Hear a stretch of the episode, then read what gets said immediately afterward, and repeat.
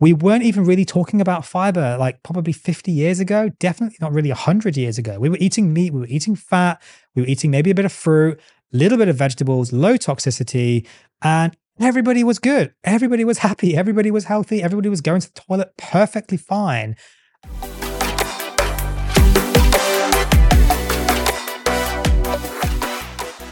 Hi, guys, and welcome to another episode of the Meat Medic podcast. Now, in today's episode, I am going to be doing another screen share. And today we are going to be looking at uh, this idea that processed food might not actually be bad for you. And uh, are they actually good for you? Now, look, TLDR, no, they're not. But uh, let's have a little look. All right, so let's let's have a little look. Let's uh, let's share my screen again. So today we're looking at this uh, this article from eatthis.com and I'll put a link in the description for the episode so make sure you check that out. Uh, so the title of this article is 10 processed foods that are actually good for you, dietitians say. Uh, the question is, is this actually accurate or not? So we're going to be having a little look at this. Now, the first thing I noticed straight away, this has been written by uh, this Sarah Garone, which I'm sure she's very lovely. I don't know this person.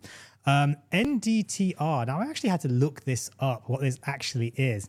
And I found this on eatright.org. And this is like kind of a first red flag, I suppose, in a way. Um, is what is an NDTR? So, a nutrition and dietetics technician registered brackets NDTR. Um, often working in partnership with registered dietitian nutritionists, screen, evaluate, educate patients, manage and prevent diseases, blah blah blah, etc. So, I mean, first thing off, this kind of sounds like this is not a registered dietitian uh, that's writing this article. And to be fair, nutritionist is not, you know, recognized or, or, or registered, you know, term. Uh, reserved term, so anyone, anyone can call themselves a nutritionist, but only certain people can call themselves registered dietitians. So that's kind of a first flag. This has been written by someone who isn't actually a dietitian, who may not know that much actually about dietetics and nutrition, despite whatever you know training they've got. Um, and I'm not even sure where you know NDTR actually fits into, you know, the thing of, you know, with a di- dietitian. Are they kind of like physicians associates with doctors? I'm, I'm not really sure exactly. It kind of reads like they're actually kind of like physicians associates with with doctors. I'm not sure I would trust an article that's actually been written by a physician's associate on something medical. So I'm not entirely sure I want to trust an article written by an NDTR on something nutrition based. But anyway, that's just a, an aside. Um, let's have a little look at the article. So the tagline is processed shouldn't be synonymous with bad. Um, nutrition experts, again, I'd question if this person is an expert or not with their with their qualifications. But anyway, nutrition experts say these minimally processed foods deserve a place in your diet. So let's have a little look. This was published a couple of months ago now. Uh, so let's just have a little read again. If you're watching on YouTube, hello. If you're listening in the car, I'll read out kind of the, the, the important parts. So the words processed, this is from the article now, the words quote unquote processed food are enough to strike fear into the hearts of many health conscious consumers. Yeah, I think I'd agree with that.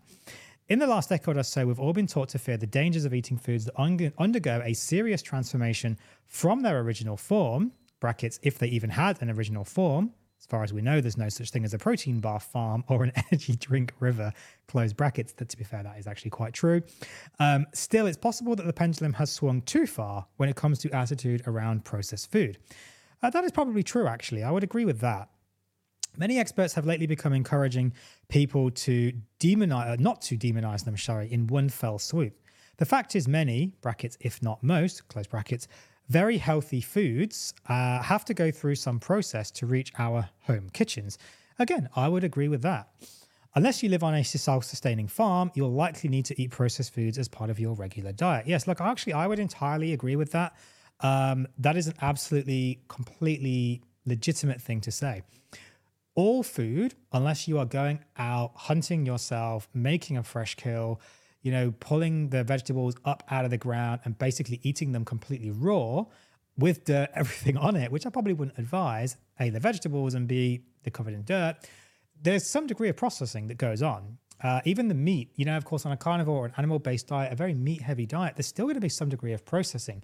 You know, that meat doesn't just kind of go from the farm into my mouth and then it's it's all good it goes through some processing it's obviously just very minimally processed food and this is where we have to be yeah a little bit careful about the, the terminology that we're using So, pretty much all food has a degree of processing. And this is what this article is basically saying uh, to start with. And I think that's genuinely correct that there's always some sort of processing. The problem is, you know, what's the difference between minimally processed food and ultra processed food?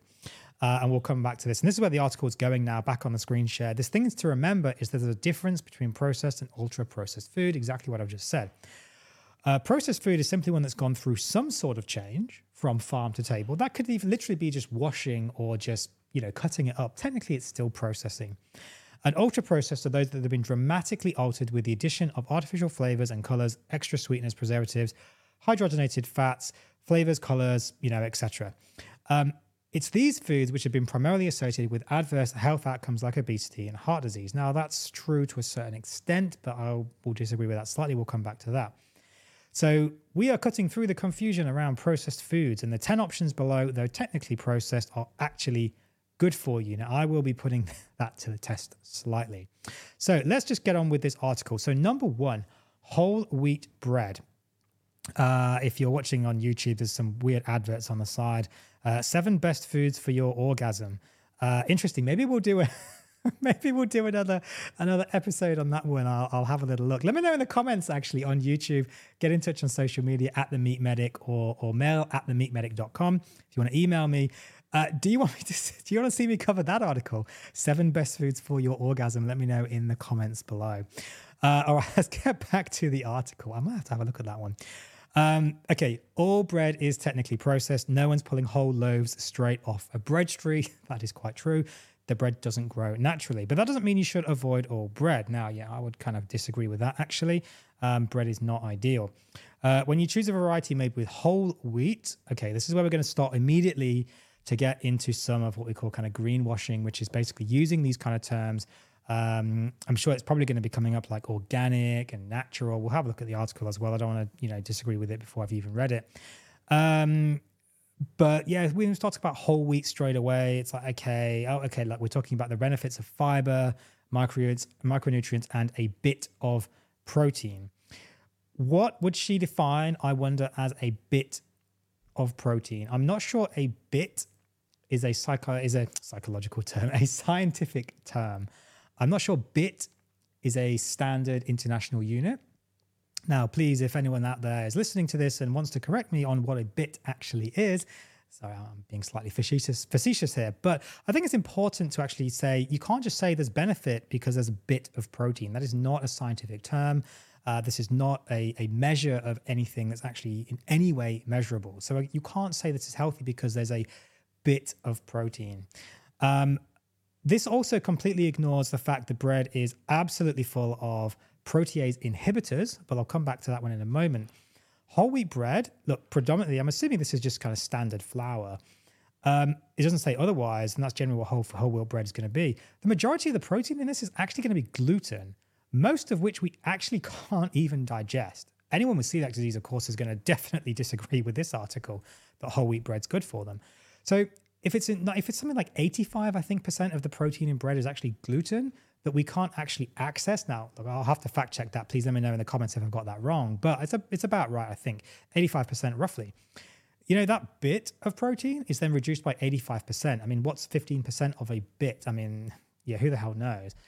Then that's not even including things like protease inhibitors uh, lectins, phytates, um, you know, oxalates, all these anti-nutrients, and I'm going to come on to that in a moment that will be further reducing the potential benefits of this supposedly amazing food. Fiber is another really interesting one. And again, I mean, look, fiber, this is just kind of, it's not greenwashing, but you know, people talk about fiber like it's this unbelievably amazing thing that's like gonna be like, sorry, like the second coming of Jesus or something. Like fiber is not gonna save the world. Sorry, it's not. I'm sorry if I burst your bubble. Fiber is not the be all and end all, okay, of the human race we weren't even really talking about fiber like probably 50 years ago, definitely not really 100 years ago. We were eating meat, we were eating fat, we were eating maybe a bit of fruit, a little bit of vegetables, low toxicity, and everybody was good. Everybody was happy. Everybody was healthy. Everybody was going to the toilet perfectly fine until we stopped eating fat. Then we started to get a problem. And I've used this analogy before on my channel. You know, let's think about um, a bowl of Weet-Bix and a, and a bowl of of uh, wheat, Weet-Bix or Weetabix if it's in the Weetabix in your country, or, or a bowl of butter. You know, the bowl of Weet-Bix, you leave it to go dry. It just you leave it out overnight. It goes rock solid, absolutely solid. That's what's happening in your colon, and you need to keep filling it with water, or you need more and more and more fiber to kind of push it out. Um, and it just causes problems. And the bowl of butter, it's it's just it just stays soft. It just stays absolutely soft. There's really no problems with it, and yeah, it's basically all good. So yeah, I don't think actually we should be fearing. Uh, I don't think we should be overly obsessing with fiber. Um, the other consideration with fiber is this idea that fiber feeds our gut bacteria. And yes, it probably does. But it's not selective. And that's important because we need it to, we want it to feed the good, the good bacteria, not the bad. And this is a problem. It feeds bad bacteria as well. And it can potentially lead to things like SIBO, small intestinal bacterial overgrowth, which again, if you if you want to comment, if you want a video on that, let me know in the comments down below on YouTube. Um, but SIBO is a big problem for people, and it's something that is kind of ignored when we talk about fiber and this. The fiber, this this this, this just this amazing thing that, like, oh my god, it's like the best thing ever, and how did we not know this before? And it's saving humanity. It's really not. It's really not. Um, I want to talk a little bit about these anti nutrients, though. I'm kind of rambling a little bit, so I'm going to move on. I want to talk about anti nutrients, and this is going to be relevant to a lot of this article, actually. I'm going to keep coming back to this idea of anti nutrients. And this is something that is like basically completely ignored in the kind of medical profession, especially when it comes to nutrition, dietetics. Um, it's completely ignored with these anti nutrients. And this is a big, big, big deal because you can't look at these things in isolation and say, bread has a bit of protein. I kind of hung up on this bit. Um, you can't say, oh, it's got nutrients, so therefore it's good. No. Can you actually access those nutrients? Can you access those things, the bit of protein that's in there? How much can you actually access? The bioavailability. And what is it doing in your body? And this idea of these anti nutrients, this is quite new to a lot of people, but this is something I talk about daily with my patients. Honestly, now I'm pretty much just all I'm talking to patients about now is oxalates all the time. And uh, we're going to talk a bit about oxalates in a moment, but um, hopefully Sally Norton's going to be coming on the show fairly soon. She has tentatively agreed, so I'm hopefully locking her in soon. So that'll be a really good episode because I talk to everybody about oxalates. Her book is amazing. Everybody should go out and buy her book. It's absolutely fantastic. Uh, I have a copy on my shelf somewhere. Hang on, where is it? Uh, there we go. Let me find her book here. Uh, Whoops. Toxic Superfoods by Sally Norton. Absolutely amazing book. Um, reading this one at the moment as well, The Big Fat Surprise by uh, Nina Teicholz. I apologize if I've said her name wrong. Um, absolutely amazing book about the expose on kind of the, the fat industry, but that's again, slight aside. I'm going to be covering that in a later episode. So I want to talk a little bit about these anti-nutrients. So I found this really good article. I think it, it summarizes things pretty well. Um, I'll put a link in the description for the episode. So the Journal of Functional Foods uh, in the Elsevier, um, in the sorry, clinical of yeah functional foods. And um, basically, uh, this, this title was anti-nutrients, lectins, goitrogens, phytates, and oxalates, comma, friends or foe. So if you Google uh, anti-nutrients, friends or foe, or friend or foe, you'll actually find this article if you just Google it. Um, now, I'm gonna not, not to read the entire article because it's a bit long, but I think it's a really good summary of anti-nutrients, both some positive and negatives. That's the interesting thing about anti-nutrients. It's not just negative, but for the most part they are. And uh, and basically it covers the, the, the main pot topics here: lectins, phytates, goitrogens, oxalates, and a little bit about plant-based diets in general. So it's a really good it's a really good article, and it's definitely worth reading. But these anti-nutrients are very very real, and they really can cause problems. Um, you know, as it says here, plants also possess, I'm going to highlight it here. Plants also possess a group of substances known as anti nutrients with a potential deleterious effect. Uh, anti nutrients such as lectins, uh, glucosi- uh, uh, glucosinolates, phytates, hard word, oxalates, tannins, and saponins, among others, appear as a result of defense mechanisms with which plants protect themselves from the surrounding environment. Anti-nutrients are plant compounds which have been traditionally considered harmful to health due to their potential to limit the bioavailability of essential nutrients. Now, that is a really important point that is very, very, very commonly ignored. And that's a problem. When you ignore things, you get issues. So anti-nutrients are very important, and they reduce the bioavailability of your food. Basically, these anti these uh, um, you know uh, all these these bits of protein and these micronutrients. They also cause a lot of other problems, and I'm going to come back to this in another episode. I'm going to do a big big episode on, on oxalates, so make sure you stay tuned for that one.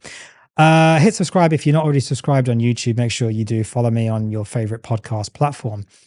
Um, these also cause more problems though than just anti-nutrients. They don't just block the absorption; they also cause other issues. And I want to bring up. I'm going to put these in the uh, uh, in the um, uh, description. We'll come back to, to lentils and, and, oxalates in a moment. But I want to just have a little quick look at this article from Harvard, which I'm not the biggest fan of, but I think this is a decent article on lectins. Uh, um, also known as an anti nutrient, as it says here. Uh, they've received much attention due to popular media and fad diet books citing lectins as a major cause for obesity, chronic inflammation, and autoimmune diseases. Uh, sorry, that was chronic inflammation. It might have sounded like I said colonic. It also causes colonic inflammation as well. Um, they're found in all plants, but raw legumes, beans, lentils, peas, soybeans, peanuts, and whole grains like wheat contain the highest amount of lectins. So, is there any truth behind the claims? Now, I'm not going to read this entire article. The whole episode in itself, but basically, yes, lectins can have problems. Lectins are proteins which bind to uh, carbohydrates and they can cause all sorts of problems. And they are definitely causes of things like leaky gut syndrome, um, IBS, uh, possibly SIBO, small intestinal bowel over, bacterial overgrowth. And yeah, they really can cause a lot of issues. And I think it's Dr. Berg that talks a lot about lectins. If I'm mistaken, I apologize, Dr. Berg, I'm butchering your work. Um, but these lectins are very, very um, important and they can cause all sorts of problems. And the most common example, probably we know of, is kidney beans. And that's what the, the picture here is on the Harvard Health website is kidney beans. Now, do not do this at home. Big disclaimer do not do this. But if you ate raw kidney beans, you could actually probably die because of the lectins and the oxalates in those kidney beans. This is why it's really important. Again, do not do that at home. Please do not do that. Um, it's really important to cook kidney beans because if you don't, you can have massive problems with these lectins. Cooking and soaking will reduce lectins because lectins are proteins. They will denature if you cook them long enough and high enough. So, so kidney beans should be cooked at a high heat for a long time, not just slow cooked. Although slow cooking can destroy some of the uh, lectins. Cooking doesn't reduce oxalates though, and that's a big problem. And in fact, if we actually look at this article is a i use this a lot with my patients. Uh, i'm still in the process of making my own article for this but um, from it's uh, stjoes.ca and if i'll put the link in the description again for the episode. If we just look at spinach here quickly so spinach cooked half a cup is 755 milligrams of oxalates. Spinach raw one cup is 656 milligrams. So cooking the spinach actually increases the oxalate content and this is a common misconception that cooking detoxifies food. It actually makes spinach worse. It will worsen oxalates, which is a big problem, but it will, will reduce lectins. Lectins can also be reduced if you soak food. And the same with oxalates as well. If you soak it, if you blanch it, the oxalates can kind of be sucked out into the water and then that water can be discarded. Um, and in fact, actually, a consultation recently with a patient who, uh, um, if he's listening to the episode, hello, um, he's a bush tucker chef and uh, here in Australia. And I was talking to him about all these other issues he had. And I mentioned these oxalates and he said, Oh, yeah, I know about oxalates. And then, and I was like, Oh, yeah, maybe that's my issue. Ah, yes. So we talked about oxalates and he said, yeah, he actually knew a lot about oxalates. And, you know, he would actually, you know, he would normally advise people to, to soak, you know, some food, um, herbs and things that he picked from the ground, vegetables and so on. I can't remember exactly which ones we was talking about, but native to Australia.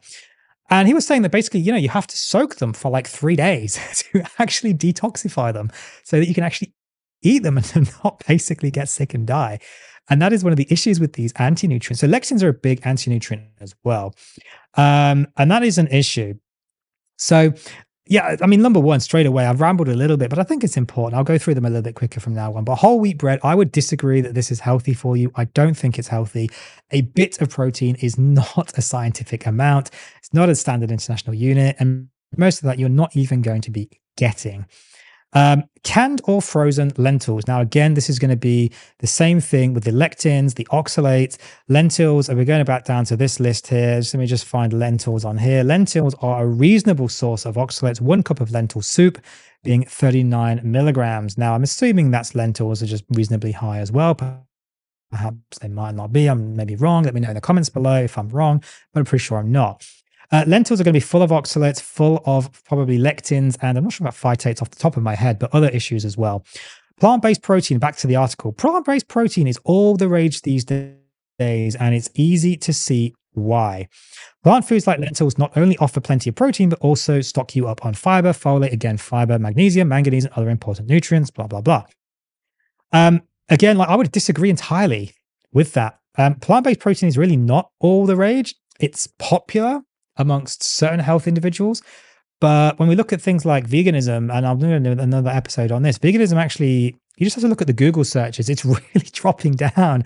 People like vegans are dropping like flies. People are dropping out of eating plant based protein because it's not giving them the benefits uh, and it's giving them problems, which is a bad, bad thing. Again, full of le- full of lectins, full of oxalates, full of these anti nutrients and I would argue that you're not going to be getting a good source of protein from this, from these lentils. Also, I mean, Jesus, have you eaten lentils? They make you fart like crazy. I mean, these like the vegans are talking about cows, you know, cow farts killing the planet. Um, and yet they want us to eat lentils and all these other, you know, beans and everything that's just going to make you fart like an absolute bloody, I don't know what farts a lot. Worse than a cow fart. Um, so again, I would disagree that lentils are a good a good source of protein. I really would very much disagree with that. Uh, again, it says down here at six grams of fiber, 10 grams of protein, 21 grams of complex carbs per half cup of serving.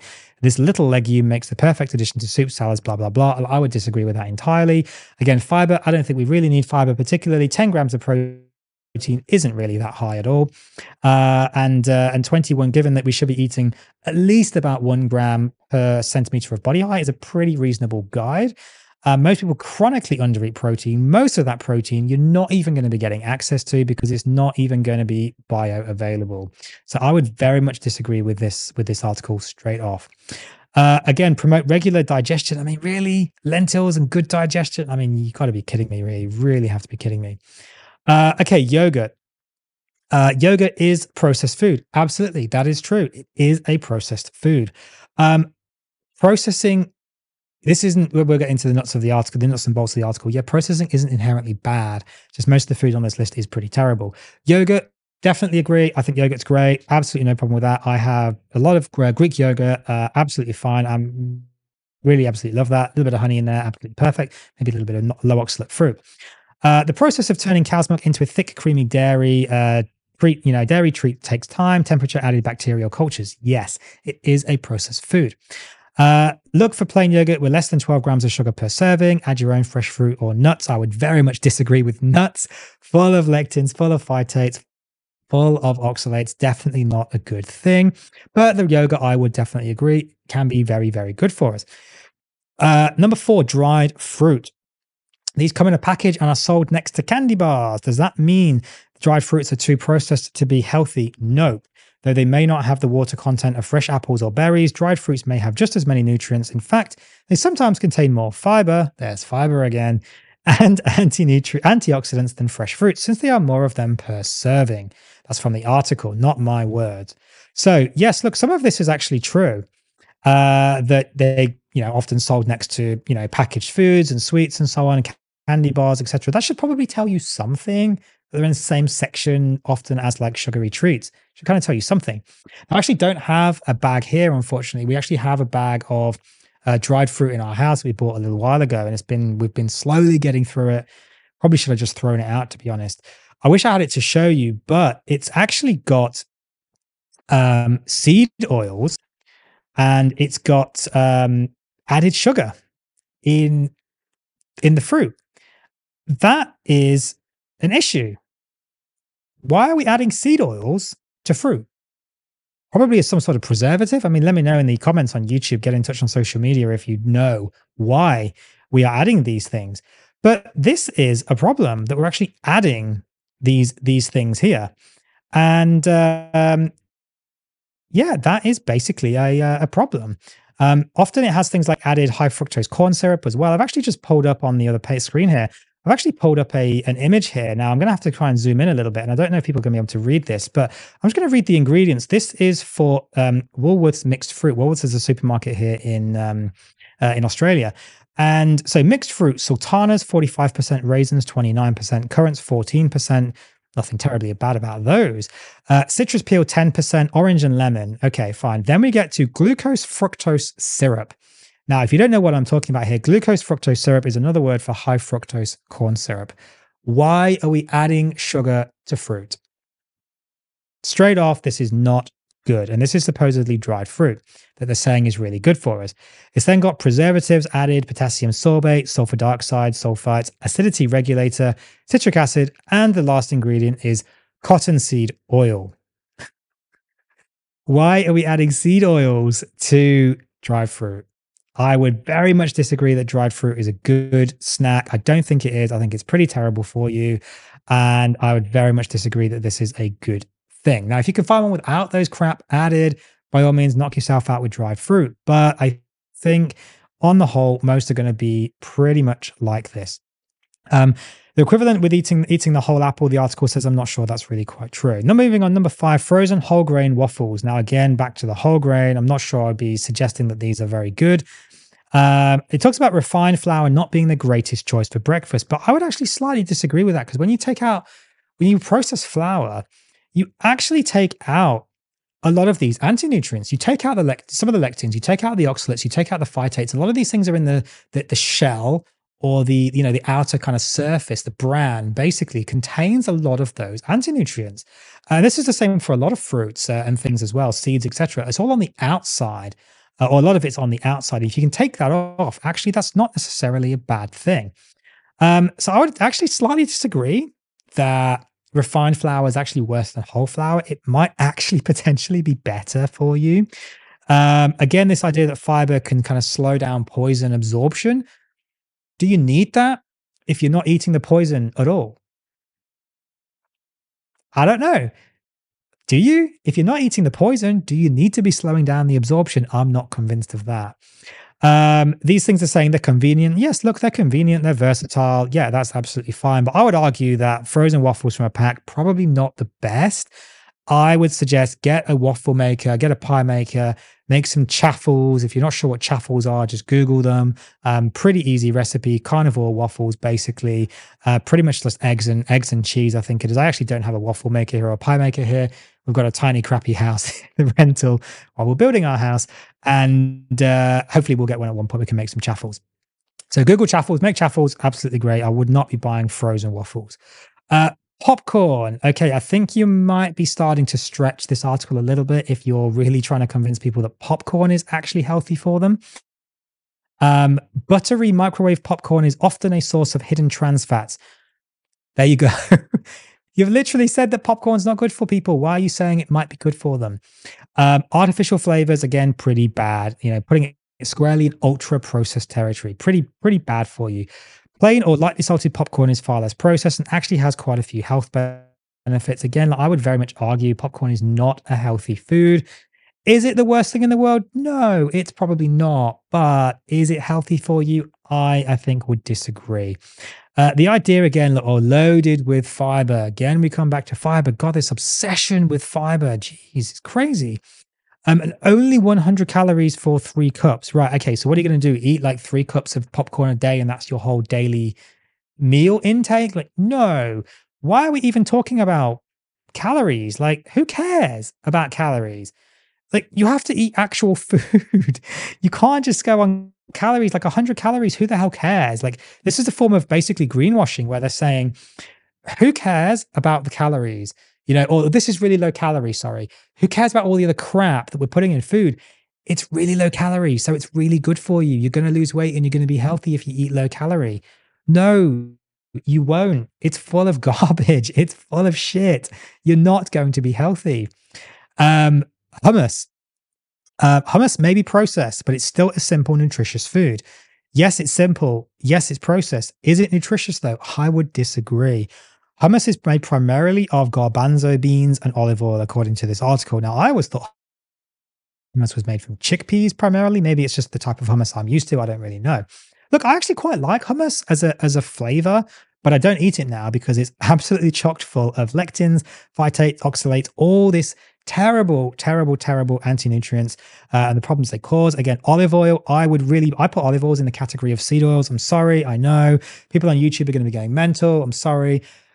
Olive oil is not that great for you. I'm sorry. I'm sorry that this burst your bubble. It's not that good for you. I would put it in the same category as seed oils because that's just the reality that most of these are not good for you. Uh, the production of olive oil, the idea of olive oil is great. The reality is that it's pretty terrible for the most part. And the same with avocado oil, that's even worse. Again, this obsession with fiber, with fiber, fiber, fiber, and protein. Again, like we don't even doesn't even know how much protein this even has. Uh, moving on, soy milk. I mean, really, soy, come on. I mean, soy is not good for you. Oh my God, can we just please get over this obsession with soy? It is not good for you. Um, the article says when it comes to plant based non dairy milks, okay, you can't have a plant based milk. You you can't you can't milk an almond. You know, what do you do? Get get the tiny little almond nipples and start milking? like, no, almonds don't have nipples. Oats don't have nipples. Coconuts don't have nipples. Soy doesn't have nipples. Like you can't milk a soy. You can't milk an almond. I'm sorry, but this is ridiculous. It's going to be full of chemical garbage. If you actually look at the ingredients, let me just have a little look here. I'm going to pull this up on again the Woolworths. I'm going to have a look at Oatly here, uh, if I can get rid of this. Uh, I'm not sure what's happening here. So let's just have a little look at Oatly uh, Oatly milk and see what kind of ingredients this is this has got. I mean, basically, it's just pretty, pretty damn garbage. Um, I actually put a, a post up on my Instagram not that long ago, and they basically say on the back of the packet, you know, don't look at the ingredients.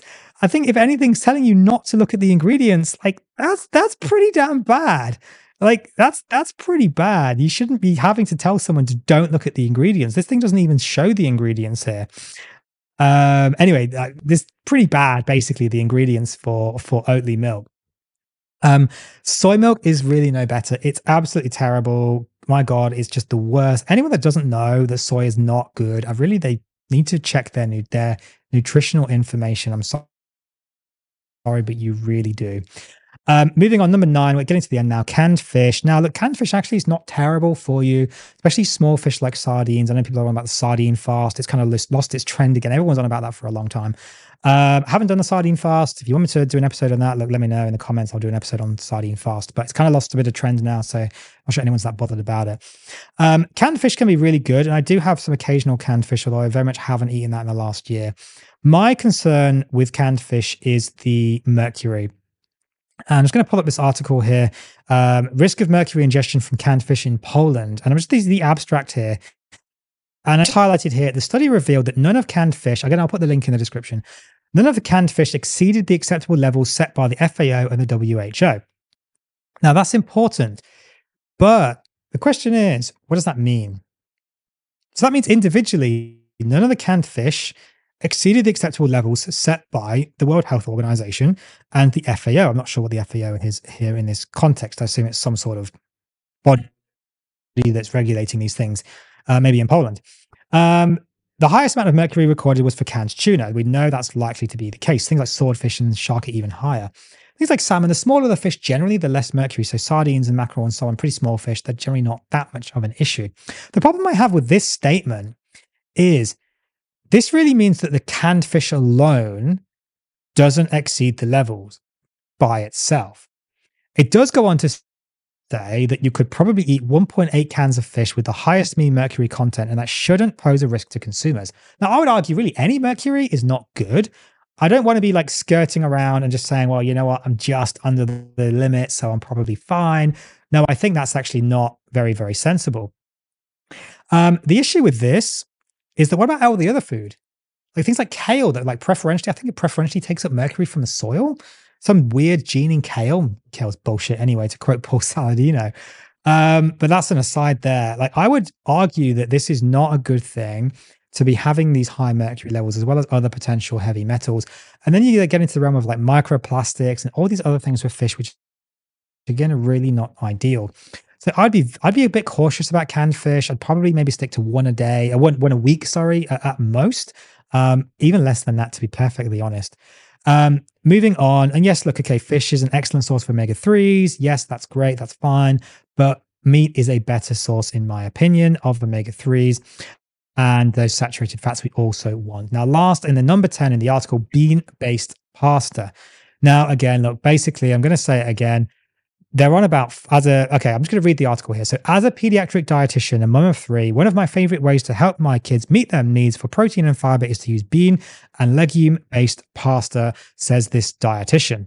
Again look i would argue that that is not a good source of protein. The bioavailability is actually going to be quite low and you're not going to be getting proper amounts of protein into your kids. Yes it might technically be a complete protein um, some beans are complete proteins, like some wheat, like buckwheat, for example. Soy technically is a complete protein, as far as I'm aware, but what is the bioavailability as well as the other issues? Bean based pasta is going to be full of anti nutrients, lectins, oxalates, phytates, other anti nutrients, just like this article says here. Again, not good for you. So I've kind of rambled a little bit. Hopefully, I haven't rambled too much. Um, I think the idea here, I get where the article's coming from, and it's saying we shouldn't just demonize any kind of processing and we should look at what the food actually is. And I would 100% absolutely agree with that. I do not have a problem with that whatsoever. What I do have a problem with, though, is saying that um, processed food can be good for you.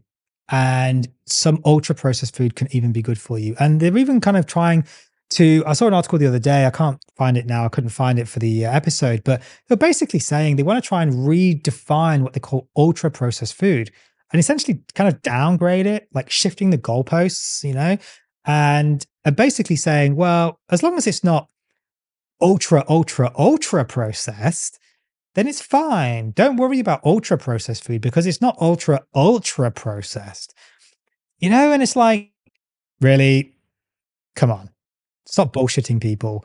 Ultra processed is ultra processed. You can't just shift the goalpost and say, well, it's not ultra, ultra processed. You know, stop making this garbage food and then we wouldn't have this problem. We wouldn't have to redefine anything. My suggestion is avoid ultra processed food like the plague, avoid seed oils like the plague, avoid anti nutrients like the plague, especially oxalates. They are the biggest anti nutrient going. Again, I'm going to do another episode on this in more detail. Make sure you subscribe for that. And uh, let me know in the comments down below if you uh, are getting how you're getting on with oxalates, if you have an issue with oxalates in your diet and whether they have been useful to you to take out of your diet. Most of what I talk about all day now really is just oxalates. My patients are probably getting really bored with it, but it's really making their lives a lot better. So I'm going to keep talking about it. So I think really I've rambled a little bit too much now. I'm going to cut it cut it to uh, close soon. Um, Anti nutrients are a big, big deal. And this is part of the problem with this kind of processed food and this idea of greenwashing and saying it's all good for you because fiber is amazing, organic, everything, and so on. Anti nutrients are a big problem. Processed food is a big problem. And I don't think we can be shifting the goalposts and saying, well, as long as it's not maximally processed, then it's probably okay. No, we really shouldn't be eating processed food. We should be sticking to a whole food, meat based, low toxicity diet, which means basically meat eggs, maybe a little bit of fish and seafood, bearing in mind heavy metals and microplastics, like I've spoken about. Dairy, maybe some fruit, probably low toxicity fruit like strawberries, blueberries, things like that. Melon, for example, watermelon. Had some watermelon tonight. Absolutely delicious. Haven't had it in ages. Oranges are not particularly high in uh, in in oxalates, and of course some vitamin C there as well. Um, and basically low to no vegetables. If you really have to eat some vegetables, make them very low toxicity. Um, that's really my closing comments, guys. So thank you very much for listening to me rambling. If you've got this far, I appreciate it. Make sure you subscribe on YouTube. Follow me on social media at the Meat Medic. Get in touch with your concerns around processed food and anti-nutrients and whether what your experiences have been. I'd love to know. Let me know in the comments on YouTube, of course. If you enjoyed this podcast, please share it to your friends. Spread the word about the Meat Medic, myself, and how we can try and improve people's lives through proper nutrition. Thank you very much, guys, and I'll see you in the next episode.